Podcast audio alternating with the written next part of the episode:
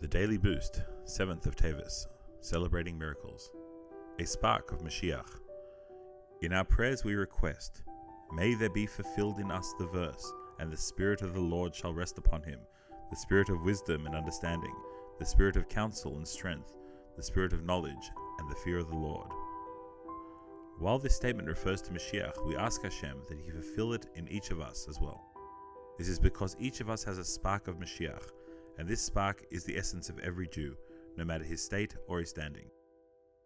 Since each of us already has the spark of Mashiach, it is possible to experience Mashiach at any time.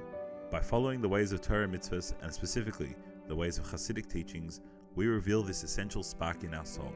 This in turn elevates us to a state of Mashiach.